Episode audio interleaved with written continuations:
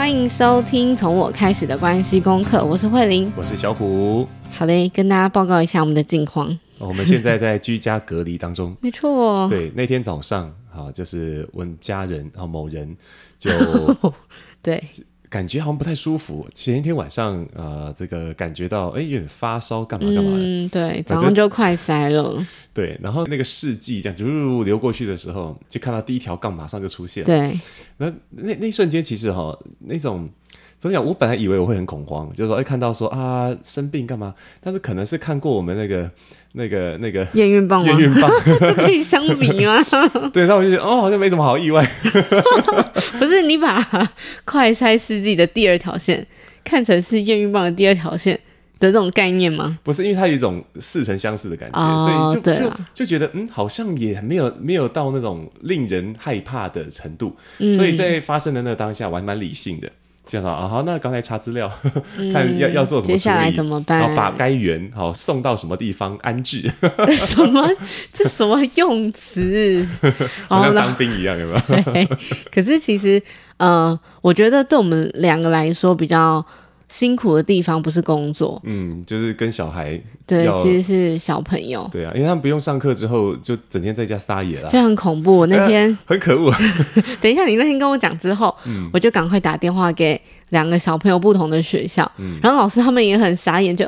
怎么那么突然，对，怎么那么突然、然后就一早上，因为我们其实已经换好衣服要准备出门，而且因为你前一天很早睡、然后我觉得你超好笑，因为我一睁开眼的时候你是全装，就是全副武装，我难得的那个在没有穿睡衣，对对对，难得的早上起来之后就、心情很好的换了衣服，对，结果这是什么 sign 吗？这是什么特别的预兆？ 对， 对， 对，你平常不这样，然后那天这样就不能去学校，然后就赶快把他们身上衣服脱下来，你知道吗？然后后来就跟你妈聊到就是这件事情，我就说、其实没有去，就是应该说在家里居家隔离这件事情，对我跟你来讲，其实好像还好，因为我们工作就是一直都在家里面，然后平常因为现在比较谨慎嘛，防疫就是送小孩上学跟接小孩回家以外，其实不太会出门，对啊，对，所以就除了小孩会是一个干扰的因素以外，其他其实都还好，对。然后你妈就说，对。我是一个每天要上班的人，我假日还要去市场的人，我现在这样好难受。然后我们现在才就是前面几天而已，然后就觉得他看起来非常的就憔悴，心情没送了，也就是不会形容，但是就觉得他很闷闷的那种感觉，对，就是能量不是那么顺的感觉。对，可是我就想到，就是前几天看到了一篇文章，就写说那个 Airbnb 开启全面的远端工作，全面， 对， 对。然后其实因为居家隔离跟防疫这件事情，还有我们就是其实我们一直都在家里面工作这件事情，就会让我在思考说，如果以后我们真的有员工嘛，或者是有比较多的伙伴要一起工作的时候，我们要用什么样的形式跟别人一起工作？因为其实我们有一个登记的办公地点，然后我们有去过嘛，可是我发现我没有办法、在那里工作的。对，然后而且很可爱的是，因为是共享空间，我们的算斜对面吧，对，一个老外，对，每次我们要去拿信啊，然后带朋友要参观的时候，他看到我们的就眼睛亮起来，好像很想聊天， 对， 对，但是我每次过去就点个头，然后闪人这样。是因为你不会讲英文吗？不是啊，看他一定会讲中文，然后他在台湾工作，哎，对，而且他每次都是很热切的。那个眼神就是他都快聊天，他聊天，对，他都快从他的椅子上站起来，你有发现吗？对对对，我非常感觉得到。对，可是我就会没有办法，就是在那个环境下工作。就我是很知道，因为我以前第一份工作也是在就是外面跟就是团队有办公室有人的，算办公室嘛，反正就是一个环境里面是有别人的，然后我会在那里工作。可是又一直到我们两个现在自己工作，我就发现我好像越来越清楚我自己要的状态，比如说工作跟生活状态是什么。其实我没有办法就是跟别人一起在同一个空间的，就是像我们两个在家里也是你坐在我的后面，然后是有一点距离后面，不是那种对，那个旁边不是那种戳笔戳到的那种，对对，不是可以传纸条的距离。对，所以我就觉得那样子会让我很安心，比较有自己个人空间这样子。对，然后加上我之前就是挂名的一本书，叫做宅创业，就是讲内向者其实在家里也可以，就是那叫应该怎么解释呢，就是可能反而更有生产力，对对 对, 对，所以他讲的叫就是书名就叫宅创业，我就觉得很可爱。然后看完那本书之后，我又对自己现在这个样子有更多的认识，就是我喜欢自己一个人工作，但我也没有说我不跟别人合作，像我们的工作比如说影音课程啊，还是会出去跟就是影音团队啊，还有什么企划碰面啊，然后去拍摄，还是什么，或是我们录 podcast 有来宾有没有？对，也是会去跟别人交流。对，只有不得不的时候吧。我觉得现在好多的那个会议都可以直接改线上，真的超幸运的。对，就是其实有很多的方式可以让你节省资源，然后也精简你的精力，把你想做的事情。就是应该说把时间放在你更想做的事情上面，那好像才是我觉得工作的本质，而不是一直在就我们最近有些接洽的就是大公司，会有很多流程要跑，或是一些公部门，比较不是在那种怎么讲就是花费在那些事情上面。我回到你刚刚讲到那个 Airbnb 的那个事情，因为我看到那文章的时候也是很算很赞赏啦，他就说这就是他们留住人才的方法，就是不要用距离来限制了可能性。没错，我觉得哇，这个好棒哦！因为很多时候真的是，这人就是很适合我们在这里工作啊，可是啊那么远哦啊，好可惜，那就可惜了，对不对？对，然后他就会不见了，就是像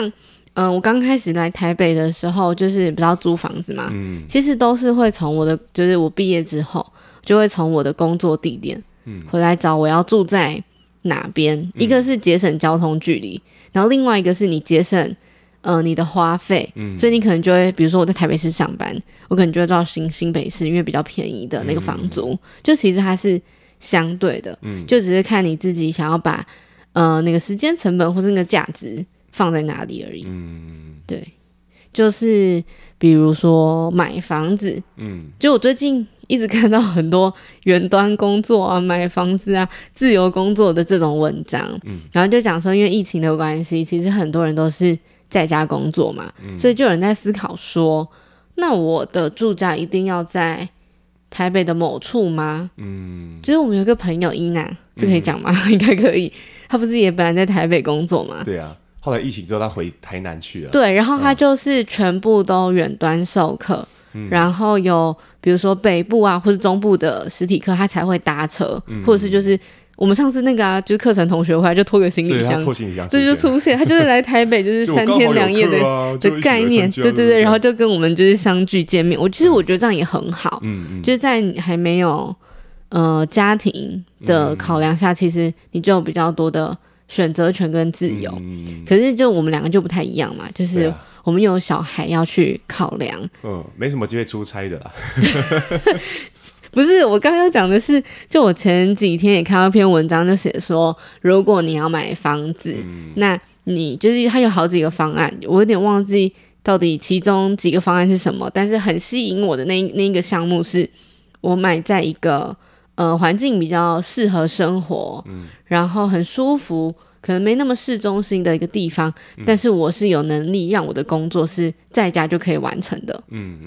就是我觉得这件事情是我想象中的理想的生活，就不用那么在意说，那附近的生活机能如何之类的。也不是耶，生活机能还是要，因为你有小朋友啊，就只要基本的机能啊。对，就是不需要捷运站旁边。对，而且走出来就一定要是学校干嘛的。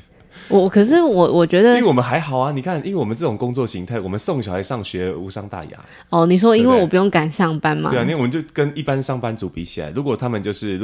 早上起来之后，他们要送小孩上学之后，又要再自己跑去上班，哇，那他们的时间就没有了。但我懂你的意思，我们就跟他们相比的话，我们就送小孩上学之后，哈哈哈，我们自己的时间了啦。对，就这种感觉。我们那个脸看起来很欠揍，你不觉得很爽吗？就是。对啊，而且跟别人那样比之后就觉得很幸福啊，这样很好。对，可是我觉得不是每一个人都可以做到这样。然后之前其实就是也有朋友会问说，我们是为什么创业啊？我们为什么要就是选择这份工作？我对，就是我们前几天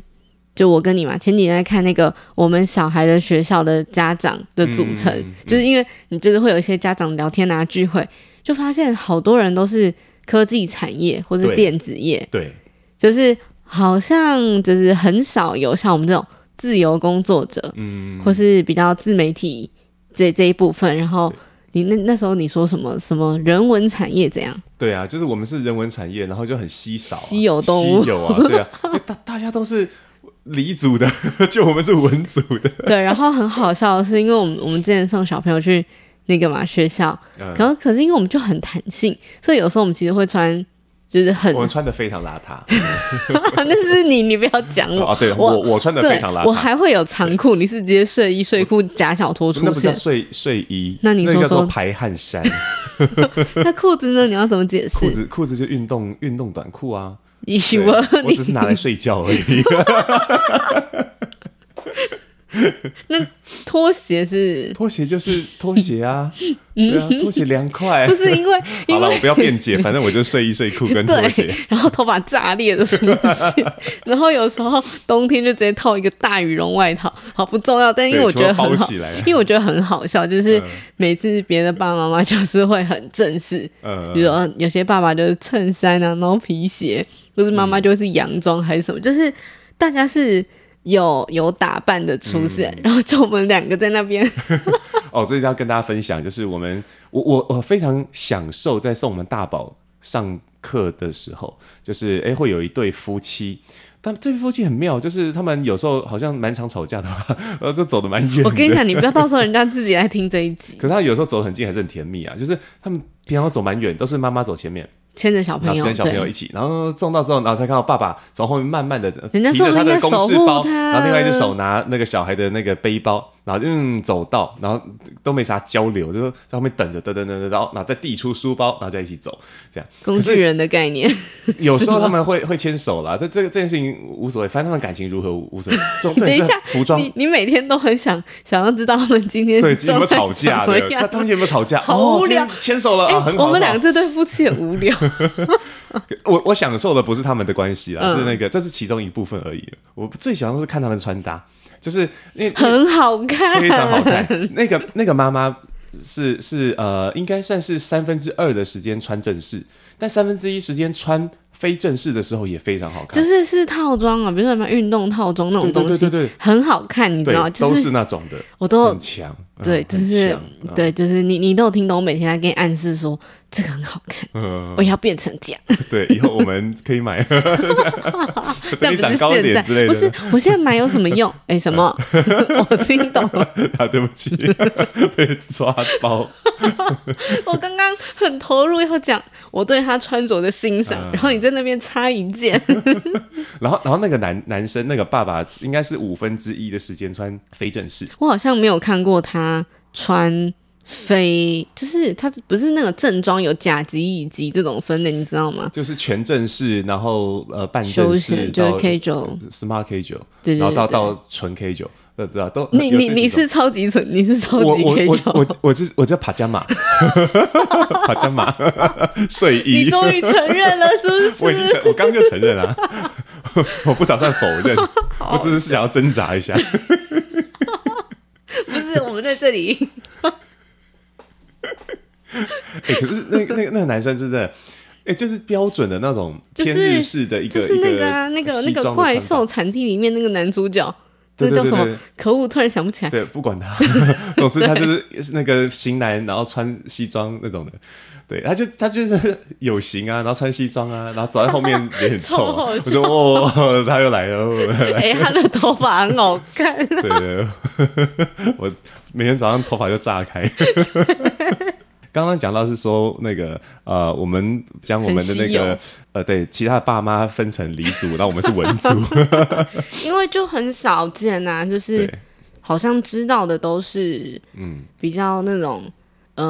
就是要么高科技或者是那种高技术的产业，就是其实你看他们开的车你就知道了，对啊，要么双 B 要么 Porsche， 开玩笑耶，开玩笑。然后我们每次夹在中间，我们俩自己都觉得很好笑。对，而且我开的是我爸买的车，最废的，我超废的。好，不是重点，可是我觉得就是因为有时候我们会跟他们有一些交流嘛，然后大家就会很好奇说我们两个的工作形态。就曾经有一个就是抓宝的好朋友某某某的妈妈，她就跟我用脸书聊天，然后她就说她很就是很好奇我们在做些什么啊，然后她其实很崇拜可以去经营个人品牌，去做自媒体，然后会在网络上可以去比如说透过书写，或者像我们透过节目有没有，去讲出自己想要说话就说的话的人。就是当他打那一段的时候我才发现，哦，原来就是这个产业跟我们的工作形态是这样子被看见的。因为其实有时候我们自己在这里嘛，我们会看不到别人怎么看自己，就很像这里是我们的舒适圈的感觉。然后就我现在从刚前面笑到现在我还是很热，你知道吗？一直在恢复我自己。所以就是后来就看到比如说你的工作要怎么样，然后你要住在哪里，这些话题其实对现在我来讲都会变成我一个会想很久很久很久的事情。比如说我们那时候刚开始创业，其实也是默默的就是被老师推坑对，就进来这个走不出去的坑地了。忘形他们要创业啦，你要不要创一下顺便啊我们两个阿呆就这样进来。反正我当初当讲师也是这样的，我就没有什么没什么脑，还好你娶老婆还有点脑。对，当讲师也是啊。你没有回一下这个，不是你对老婆阴影对老婆赞好了，反正总而言之我们创业这件事情本身没有特别被长远规划过，那而是那种既然做了那就多走一步多算一步，就我们比较顺其自然型。所以一开始也不太知道到底要怎么样，比如说经营自媒体，然后怎么样去做自己的品牌啊，有的没的。然后后来就我觉得是因为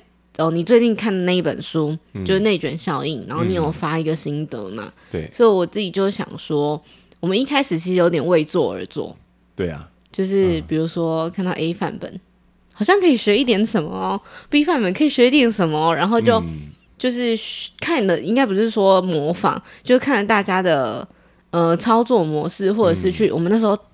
问过好多前辈吧，我记得，对，就是网站怎么经营啊，然后脸书啊 IG 啊，就是有的没的，就是全部都就是如果可以的话，然后他们也愿意让我们问，就是去学习。可那时候就会有一点没有自己的样子。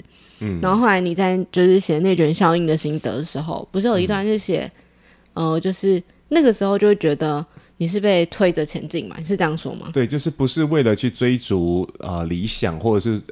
为了向往而走，而是好像被某种感觉推着，就是他被某些焦虑。我认为内卷它创造叫焦虑了，集体的焦虑。那虽然我没有到就是说跟大家一起在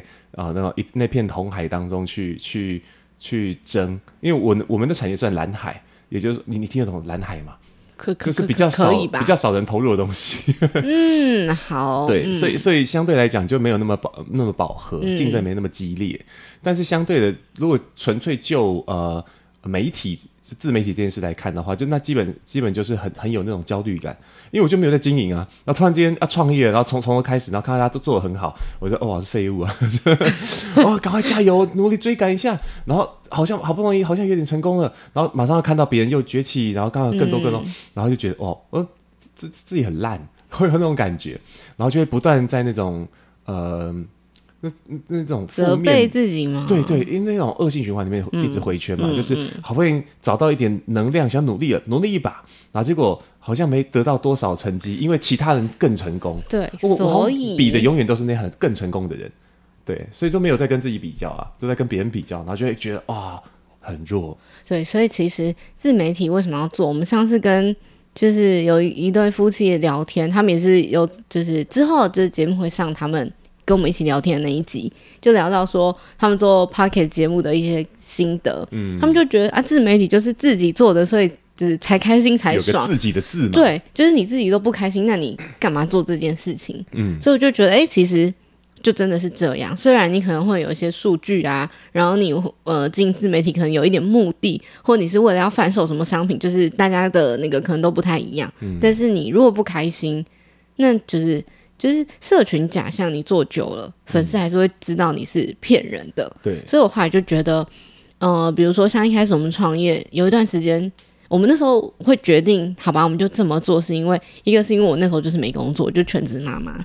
然后另外一个是好像你也看见了一点我们会一起变成什么样子那个画面，然后最后一个最重要的其实是因为你跟我说你很想要陪小朋友长大。对，那我觉得很重要的原因是因为 我曾经当过一段时间的上班族，然后就是排班那种，还不是周休二日哦。然后因为你的工作时间也是没那么怎么讲，就是不是像一般上班族就是早九晚五然后周休二日，所以变成我们陪小朋友时间会非常非常的混乱，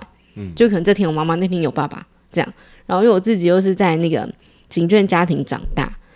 然后爸爸就是没有办法每天都在身边，所以我就很能体会你那时候说的那句话，就是想要陪小朋友长大。所以如果我们一起做这件事情，所有比如说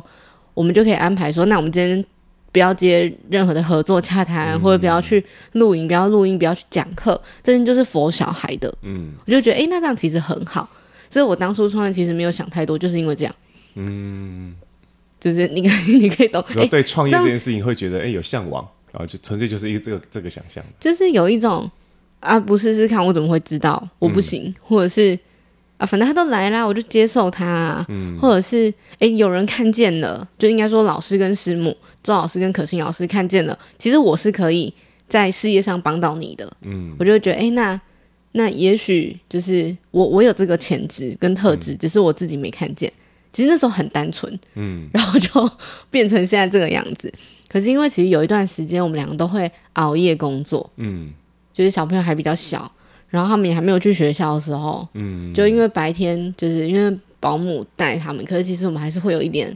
怎么讲受到干扰。对啊，就是他们只要哭了干嘛我们就是没有办法坐视不管，就是下楼看一下然后看一下之后就陪了玩一下然后保姆就会说你去赶快去，你们赶快去工作，那这宝贵的时间怎么不去工作，赶快去。我想然后你还有一段时间会有点那种这样是不是小孩有种被抢走的感觉？我跟你讲一开始很难，妈妈都会有吧？不是，而且我前面都是自己带所以突然间有一个转换对，然后那个时候就会，我觉得那个时候真的是非常非常的混乱就是现在回头看就会想，还好那个时间没有持续的太久，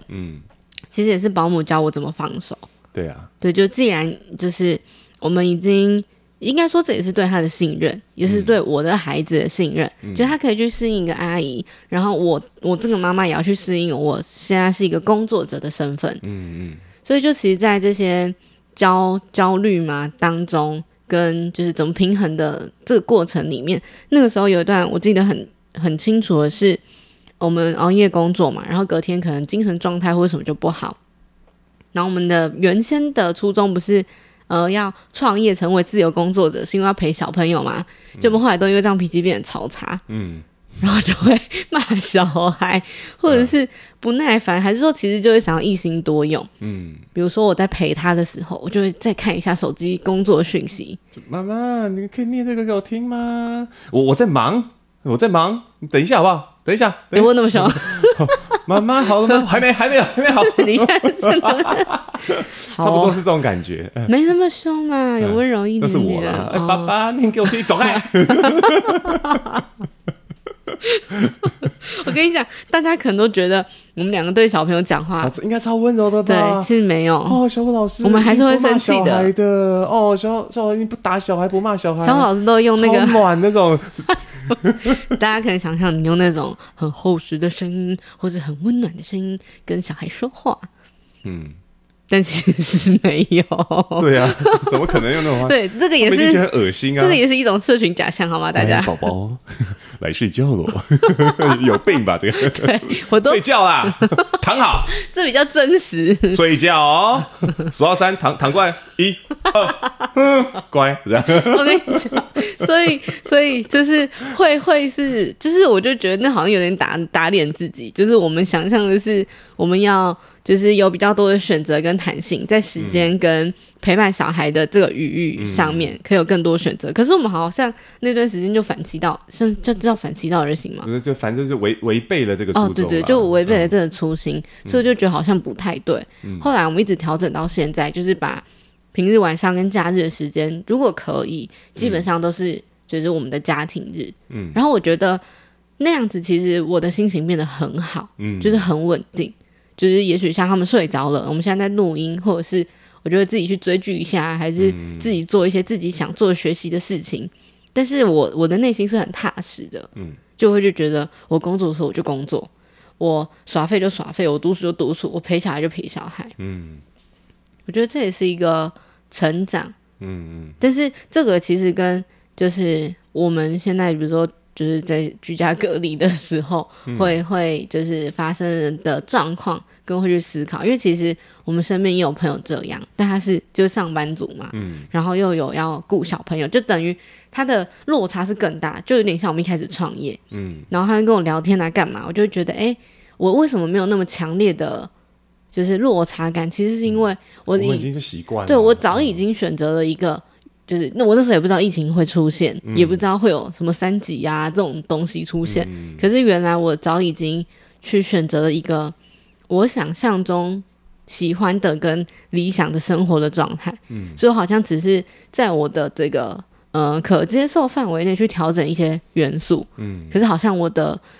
精神啊或者是心理状态跟我的时间是可以去就是 handle 这些东西的。我觉得话说回来，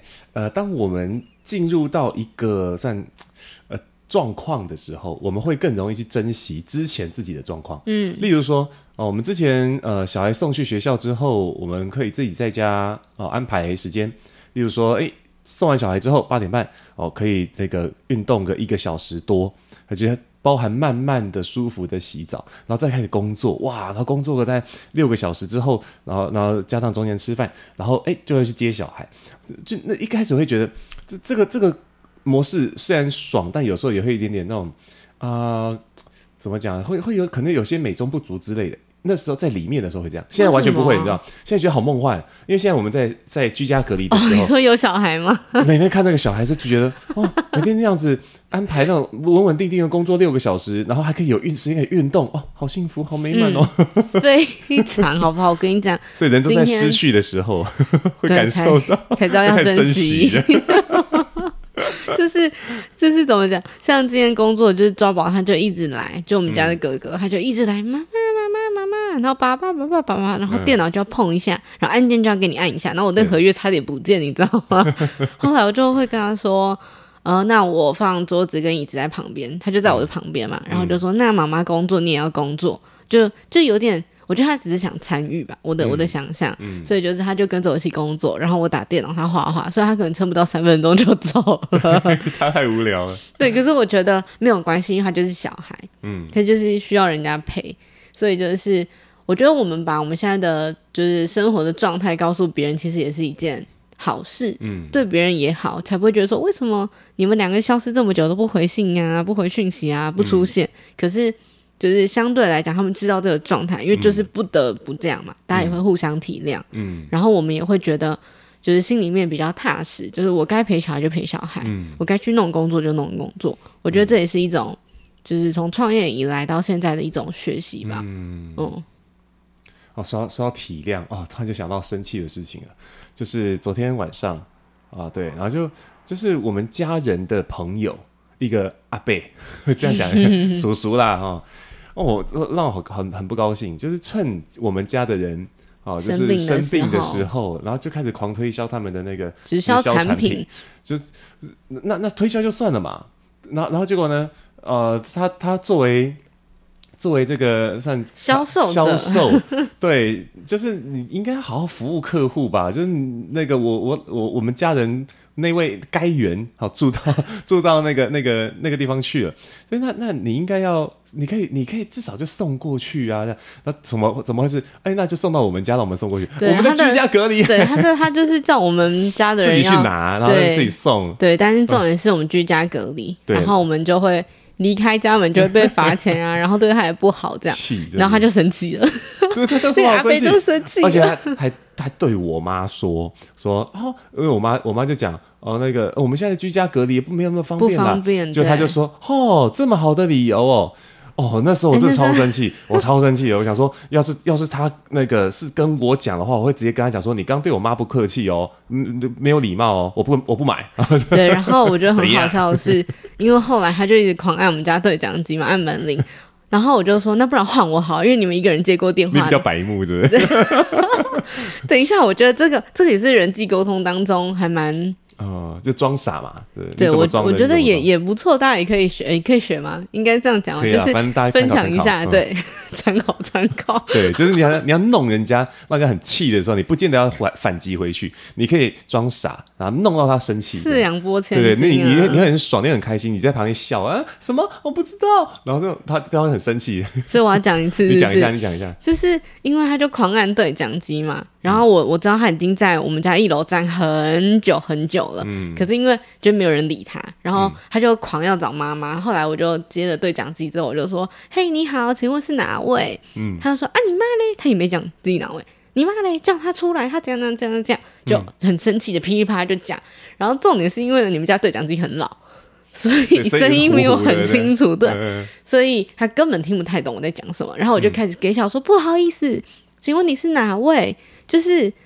还是要怎么称呼您呢？因为我知道是男生声音，我就说是阿伯吗？还是叔叔？就是请问要怎么称呼这样子？就是我因为我觉得这是一个礼貌，然后他就更生气了。人家是急惊风，对。然后我就孤演一个慢郎中的角色，这样他也没跟我讲他是谁，他就说，反正他后来就超生气，就觉得就是叉，你怎么都听不懂人话，你是有什么毛病？然后我就说不好意思，妈妈现在去洗澡了。就是我不太确定，因为前面几通电话都不是我接到的，所以我不是很确定你们说了什么。他就说你们快点给我下来，你们没有人东西不见得自己负责什么的这样，他就一箱的就是他的产品。对，后来我就说阿伯不好意思啦，我们现在居家隔离，我们真的不能下去，传染给你就不好了，你家里还有小孙子，这样子我就这样讲。然后他就更生气，他就说我就不管你们啦，你们那个东西怎样，我就说妈妈会再把钱汇给你。然后你就放门口没关系，我们会就是自己负责这样子。然后因为其实就是那个是因为后来接下来有一个阿姨要把那一箱产品就是带去给我们在隔离的就是家人，对，家人这样。然后他就好生气，他后来就说叫你的罗君宏过来听电话。你的罗君宏，对，还有你的罗君宏过来听电话这样。然后因为我一直给笑你知道吗，后来呢他就一直要找妈妈，我就说妈妈不在啊，然后就一直那什么鬼打墙啊！对我嘛，你在鬼打墙，就我在演戏吧，对，这样。因为我就是反正我就用这个方式，可是怎么讲，我也没有对他不礼貌，但是我只是就是在确认说，所以我现在可以怎么帮到你或者什么，我讲的都是事实，我就是居家隔离，我就是不能下楼啊。然后我会传染给你也不好，然后他就一直跟我说，我跟你说啦，我那个里面齁有2个很棒的东西要送给你小孩的啦，我们家小孩齁孙子齁都吃那个的，还讲孙子，我们家孙子都吃那个的啦，我告诉你哦，对你们很好，就是我说谢谢，真的，所以你要下来拿。他就是一直很环绕的我们要下去，然后我一开始想说是不是很怕我们不给钱，所以拿东西就跑，然后我就说我们会就是会再把钱给你，我待会就让妈妈联络你什么什么的这样。反正后来呢，就是他就气炸了嘛，然后我就挂完对讲机，然后那件事情处理完之后，我还跟你和妈妈说，他们会不会觉得你们罗家怎么娶一个那白痴的媳妇都听不懂人话？以后你遇到他们就要装疯卖傻，是叔叔，不是啊，他看过婚礼上的我啊，也是哈，你是在。但是我没有，就是我觉得我们没有要批评别人怎么样，只是我觉得不能再就要趁人之危吧。他就是趁人之危啊，对，因为他其实一开始打电话是来关心，然后因为电话是你接的，对，然后那时候就是你们讲超级宇宙无敌久嘞，我也不知道他为什么要问那么久啊。对，然后呢，就隔没一下就听到就是我们确诊的家人就打电话回来家里说，我要跟他买那个产品。可恶啊！就是对，就是。莫名的，我早上就跟他讲说，那你就别打过去了，让他好好静养。就是突如其来的关心，是有时候是很可怕的。对，所以就是，应该是我们居家隔离的闲聊了这一趴，只是跟大家分享一下，对不对？哎，我真的觉得就是因为遇到了事情才会怎么讲，就体会到一些那种身边的人的人性吧。哦，我昨天后来讲了一句金句，妈妈说很棒，要记下来。我刚前面在讲的时候一直在想，就是因为一场生病看清了一个人的人性。哇，押韵！掌声鼓励！你是不是应该要下一个什么特效音乐？对对对对对。然后就觉得对，真的是这样，就是我觉得这也是关系功课的一环啊。就是你平常可能大家都很好，然后大家都很就是真的是看不出来。然后这其实也是社群假象，你不觉得吗？社群假象，我们叫社区假象，因为它是同一个社区。你不能再讲下去了，到这里就停止。对。但我是觉得因为我们是遇到了一个无常，还虽然不是说啊亲人走了，但是毕竟亲人遇到这种至少他本人蛮害怕的吧，对不对？就说因为遇到这事了，然后突然之间不知道该如何是好，然后就会抓浮木的感觉。对啊对啊，对，那因为是一个这样子的无常，所以可以有很多的新的一些体会。对，我也蛮算感激这个机缘的，就是其实也让我们学到，反正你做事情啊，就是不是赚到就学到，不是这样吗？我好像老人家在讲这个话。对啊，你好老哦，怎么这样？我不知道，我可能晚报户口很多年后，我在我妈肚子里面，其实可能待了就是不止10个月吧之类的，或者是转生者之类的。对，你要讲那个吗？我们最近我们现在一直乱聊我们最近看日剧。不是，我讲不是日剧，我讲的是动漫的，就是转生者，就是你可能从另外一个世界，对，然后就是被公车或卡车撞了之后，然后那个灵魂又投胎到这个世界，对，你可能带着一些前世的记忆这样。是，对，所以我前世是什么？可能是个阿宅。所以我今世才会这么宅创业。对，这个在今世就是全力以赴的过生活。对，因为在前一个生命当中没有体验到就对了，就是非常的宅，对，然后什么都没有全力以赴，然后就临死的时候后悔，然后到这个时代，对，就很全力以赴。可是好，我不管你讲什么，我不想理你。我总觉得好像会有听众听得出来我在讲哪一部动漫啊？就史莱姆不是吗？不是，才不是什么？是那个无职转生啊！我自己说出来了。好。可是你确定？好啦，那大家别聊这个话题。你确定我们女性听众比较多？大家真的知道这是长命蛙哥吗？好，你等一下。哦哟，你每次都打乱我的思绪。刚刚讲什么？我们前面不是在讲那个理想生活心态吗？是的，所以我就觉得，其实现在这样自己心里面觉得蛮幸福的。你叫我再重回职场去，就是坐办公室，我不行哎，就是我会觉得那是一种压力。然后我最近在看一部韩剧。叫做我的解放日志吗？还是就是我知道大陆是叫我的出走日记的样子，在 Netflix 上面有。对，我刚刚讲的很难听，在 Netflix 上面有这样，就是在讲一个对，就是一些社交啊，就比较没有感觉的，就女主角是这样的一个个性，然后她有自己想做的事情，可是。就是有种像大学家具，你知道吗？大家就会学姐、学妹、学长、学弟，就是大家的情绪都在很高很高的点。可是有些人可能就不是这样的人，但是也不能说他没有生活着，他是用自己的方式在过自己的生活。其实我们两个其实也蛮是这个类型，越来越像这样子。对，一开始其实大家会觉得我们的工作形态或我们两个的个性是外向的，但是我们。其实我觉得蛮害羞的吧，某个程度上。对，就是我们至少因为是我们自己的人生的际遇的关系，所以让自己在外向这方面可以表现得很突出，是学习来的，学来的，并不是我们内心可能真的很想要这样。对，因为我自己做测试，我是一半半啊，就一半一半。那我小时候是比较害羞嘛。然后长大之后，可能就真的因为玩社团或之类的工作的关系，就变得说，要展现外向是可以很外向，所以大部分的认识的我都可能都比较外向，然后就很嗨。但是事实上，我有时候会过嗨，过嗨其实就是一种过度包装，就是那是个很重的武装。对，其实我不舒服，别人可能会有一点不舒服，对，会是一种那种状态。所以回家的时候就很需要自己一个人的时间，完全不想跟你讲话。对，就是我以前不懂，然后我真的是看了比较多的书，跟去了解到底内向者的心态，或是比较敏感的人的心态，跟也不是心态，就是内在的个性跟特质，还有会就是做的事情之后，才发现其实。我可能还是比较多这个方面，因为像我以前大学的时候，我就家具可能去一次之后我就从此不去，可是以前我也不会拒绝别人，我也不会讲自己的状态，所以我都躲起来。而且好像韩国对这种社交的算仪式，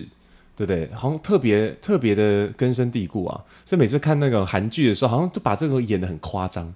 对，我就有时候会觉得这是不是有点太多了，但好像对于韩国人来说，这好像是理所当然的事情。哦，我找到了啦，那一部叫《我的出走日记》。对，所以你刚讲的是对，我刚讲是对吧？对，所以就会觉得，没有一定要是像现在大家看到的，就是理想的生活。因为我觉得那个理想并不是，比如说一个名人说他理想生活，你就要一定变成那样，而是你自己心目中到底要成为什么样子，就是其实。就是你知道我会很常把我的那个社群媒体的 app 删掉，对，我会把我手机里面的 app 就删掉，然后就不看，就是我可以在社群上消失很多天，然后直到我再把电脑打开，然后点进那个网页，比如说 Facebook 网页版，我才会看到发生什么事情，就是我反而比较喜欢就是在小红书跟微博出现，因为那里不会有我在现实生活中认识的人，对，所以我会觉得，可是我也不会发文，我也不会发言，就是潜水的概念，但我就觉得好幸福哦，就是我游走到了我的另外一个世界里面去，就是那种感觉，所以其实那有点像是我的一种跟现实生活的切换，你有这种吗？我看动漫哦，对，我是完全跟现实生活切断。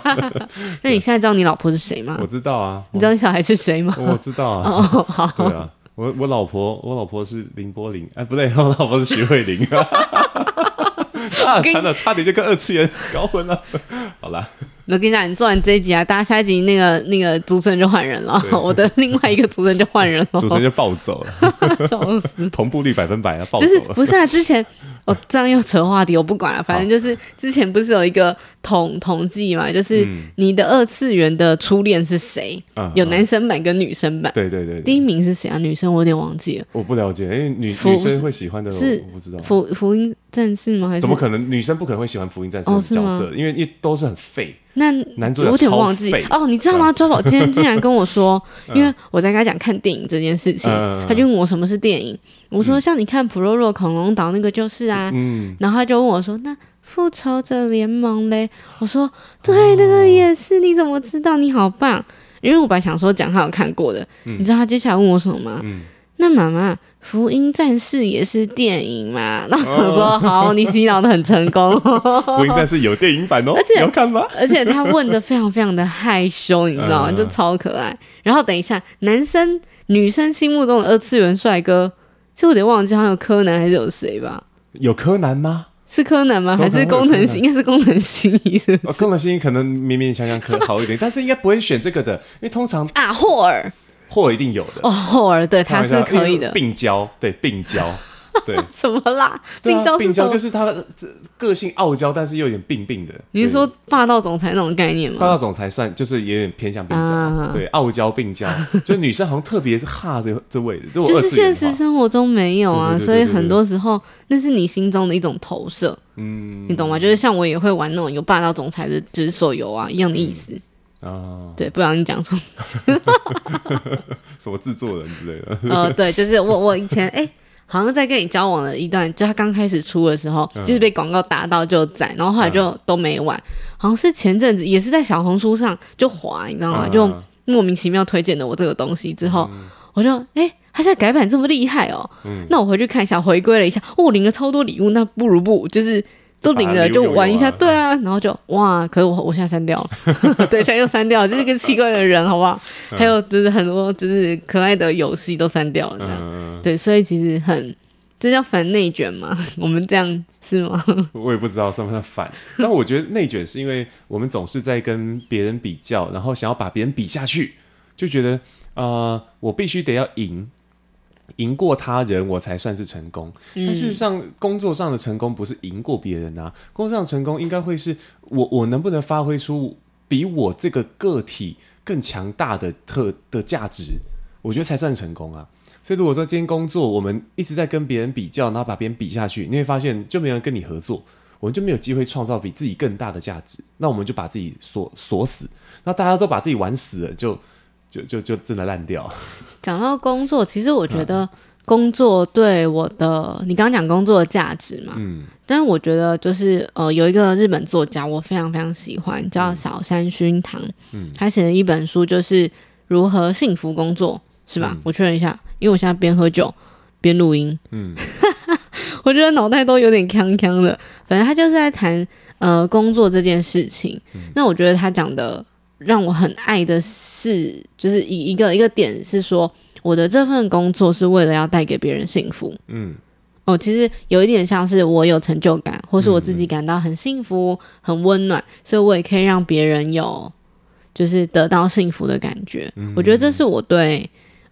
工作的定义，就是那叫什么成就自己跟成就他人，对，有一种这种感觉。我觉得做教育就是这样子啊，做教育就是要成就他人，我们因为别人成长或别人学到什么东西，然后开始有点闪闪发亮的时候，这就是那种精神食粮。对啊，所以身为一个教育者，就很喜欢看别人回馈吧。对，我想到了，《练习幸福工作》是那一本书的书名啊。对，就是因为他是一个企划人，就是企划其实就是为了让别人幸福。就像怎么讲，就是比如说我们的要一起暑假家庭旅游，它其实也是一种带给家人幸福感跟回忆的一种企划。就是如果你要这么自私的去讲它，要拿出一种提案，然后让我们的人生有一些改变，而这个改变是往好的方向，这就是企划。所以其实如果纵观来讲，我们也是，我自己啊也是这样看待生活。就我要在，比如说大家会说我买房子在哪里，然后我的环境怎么样，我像我们在家工作也是一种我们自己的企划跟我们对生活的提案嘛。那在家工作的书房怎么样去规划，就是它有很小，但它也有很大的那个范围。但是这些全部来讲，就是因为我选择了这样的生活跟形态，那背后有我自己的原因。那这些原因是为了让我，比如说我跟你跟我们的孩子，让我们的家人可以幸福。我觉得它是一个可以全部放在一起看，但你也可以拆开来看的东西。对，但总之就是因为疫情，我觉得去年3级警戒这件事情，我们体验过。对，我们两个已经对于这件事情，比如创业啊跟生活，还有怎么安排工作跟陪小孩的时间，有很大很大很大的改变，超大。不过事实上这样说讲起来，我觉得3级警戒真的是地狱啊。再怎么说都还是比现在太恐怖太多，但比起其他人来说，我觉得我们更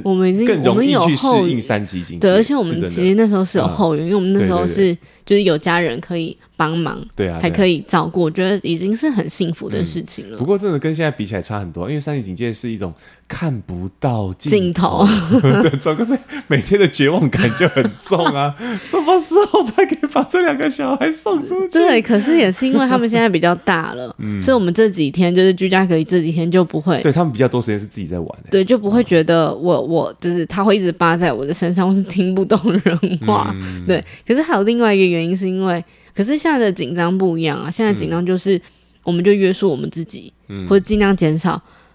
出门去跟别人洽谈合作，或是其他就是要工作的机会，反而是相反的。可是我们不能保证他去学校很安全啊，对啊，所以就是还是有不一样的当下。总之就是大家好好过生活，然后幸福快乐开心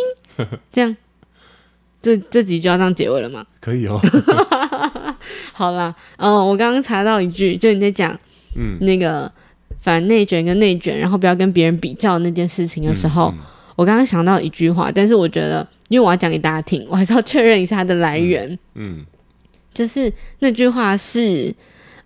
一个作家说的，英国的文学作家叫王尔德，他说呢，好好做自己吧，因为那些别人都已经有人当了。对，就把这句送给大家，然后祝大家都有一个自己心目中美好的理想生活。 OK， 好，那从我开始的关系功课，我们就下次见咯。再见，拜拜。